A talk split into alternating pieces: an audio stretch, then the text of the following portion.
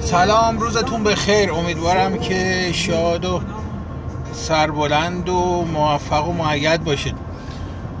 این آقای شارمهد که دیروز دستگیر شد منو یاد برد به سالهای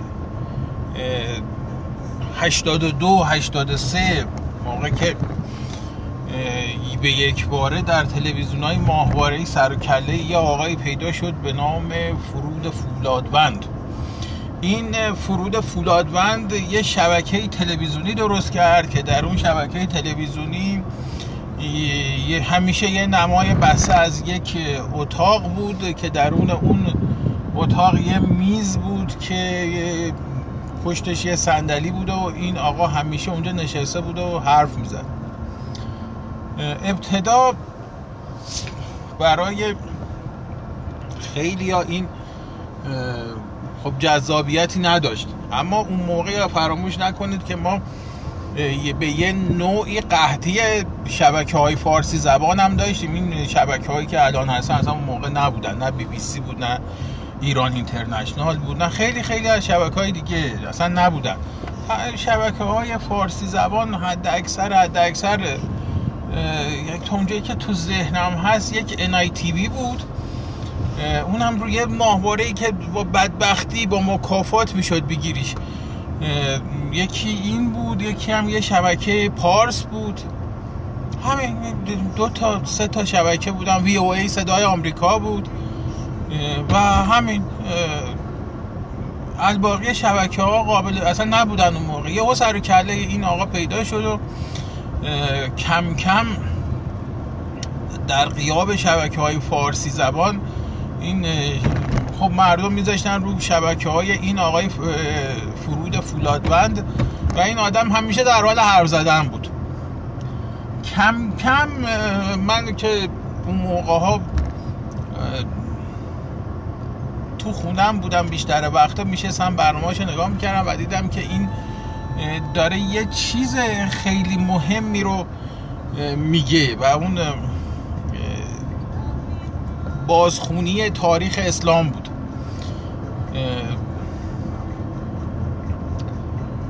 به مرور زمان متوجه شدم که این یه گنگی داره یه طرفدارانی داره که اسمشون هست.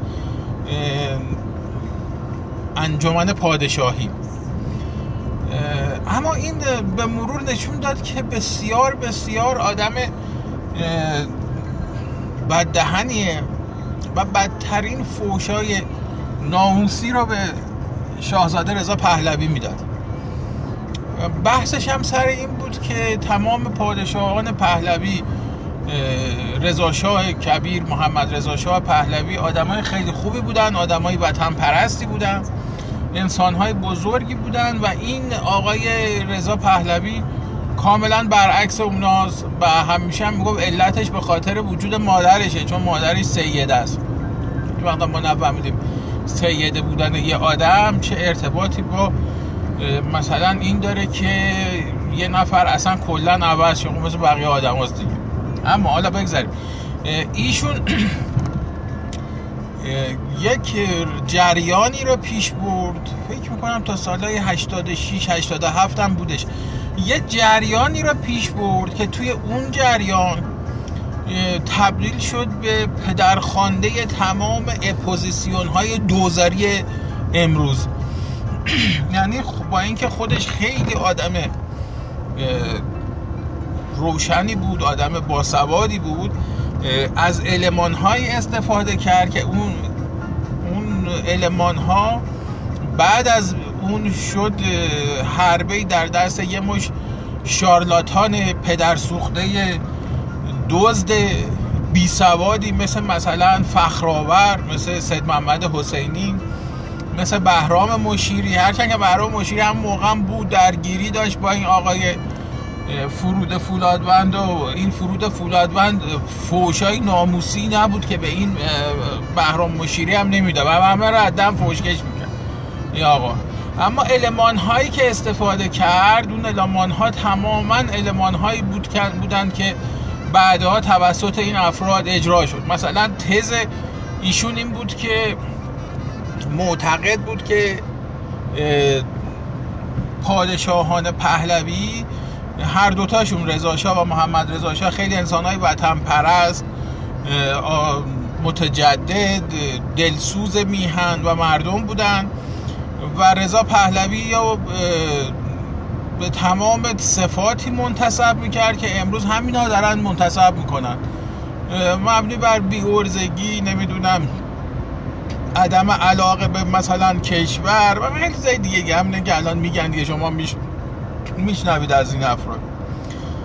این بگراندش اگه نگاه بکنی بنا به گفته خودش این آقای فتولlah خان منوچهری که اون در اونجا اسم خودش رو گذاشته بود فرود فولادوند این اومده این اینطور که خودش می‌گفت. حالا تو برنامه‌هاش من یادمه که به زبون می‌برد. این بود که این دوبلور دوبلور بوده. تو دوبلور بوده گوینده بوده. در رادیو تلویزیون ملی زمان شاه و ادعا می‌کرد که فیلم مراسم تاجگذاری محمد رضا شاه فقید رو هم ایشون نریشنش ایشون گفته. و در زمان شاه دو تا فیلم هم گویا ساخته بوده. یکیش هست به نام زنی به نام شراب. اگه تو ذهنم باشه اونجام همین با فیلم رو با اسم همون فتح منوچهری به عنوان کارگردان نوشته. دو تا فیلم ساخت می‌سازه تو زمان شاه. بعد انقلاب که میشه ایشون از کشور خارج میشه و میره مصر. در مصر هم یه فیلمی می‌سازه گویا فیلم به عربی یه فیلم عربی می‌سازه به نام ظاهرا شیر صحرا. که من ندیدم فیلم اما گویا فیلم در مورد تاریخ مثلا جنگ 1973 این که آیا واقعا این فتولا منوچهری خودش یه آدمی بود که این پروژه رو اجرا کرد؟ اتاق فکری پشت سرش بود که اینا مثلا باعث شد که این اینو اجرا, کنه؟ یا این مثلا دست برغذا بحثی رو ایجا پیش برد و شروع کرد که بعد تبدیل به یه جریان شد تو ایران. نمی‌دونیم ما سندی مدرکی در این زمینه نداریم. اما در نهایت هر کاری را که اون کرد علمان هایی شد که افتاد تو دست یه مش شارلاتان برای اینکه مردم رو بکشن دنبال خودشون.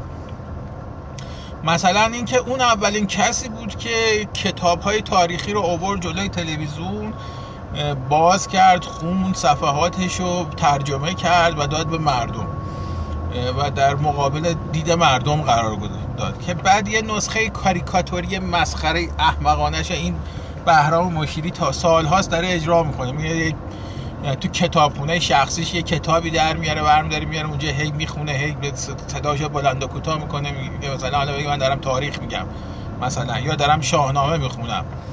یا یه شارلاتان دیگه مثل مثلا خسرو فروهر یا حجت کلاشی اینا آدمایی که همه علمان ها رو از اون گرفتن. فرود فولادبند چند تا چیز با هم می‌برد پیش. و ناگفته نمونه که خیلی هم قدرت داشت در فن بیان و صحبتش و با قدرت اینا رو می‌برد جلو. یکیش این بود که در مورد تاریخ اسلام روشنگری می‌کرد. اما در نهایت کارش کشید به فوشکاری و فوش دادن و فوشای رکیک به پیامبر اسلام و نمی‌دونم ائمه و اماما دادن و غیر و من مخالف نقد کردن نیستم. آدم مذهبی هم نیستم. اما فرقی نمی‌کنه. شما وقتی یه پیامبر رو مثلا فوشای رکیک و فوش ناموس بهش میدی و نمی‌دونم تمام صفات متصفش می‌کنه که امروز مثلا یه مش شارلاتان تویتری مثل مثلا همین یار دبستانی هم میگه این کمکی به تغییر ذهنیت شما نمی‌کنه. حالا شما فرض بگیریم فردا صبح همه ملت ایران اومدن رفتن دست جمعی. اصلا از این مذهب تشیع اومدن بیرون رفتن یه دین دیگه انتخاب کردن. مثلا مثلا میرن زرتشتی میشن میرن نمی‌دونم همه میرن مسیحی میشن. خب این فرقی نمی‌کنه. شما مشکل اینا دارید که ذهنتون مذهبیه.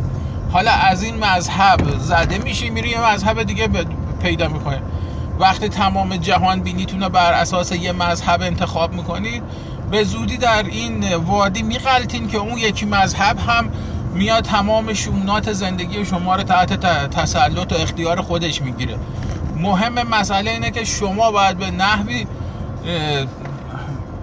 بنیان های تفکر ذهنتون رو قالب بندی کنید که توش مذهب نقشی نداشته باشه.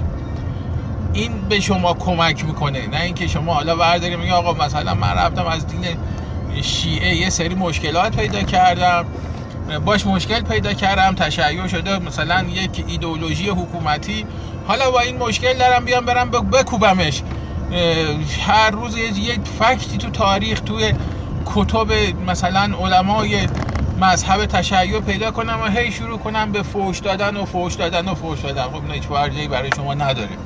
نهایت امرش میشه همین اتفاقی که الان تو ذهنیت خیلی از مردم افتاده. مردم اینایی که ادعا می‌کنن آتئیست هستن ما از دین برگشتیم وقتی میره باشون صحبت می‌کنه ببینه اصولا اینا یه مش مذهبی آتئیست هستن.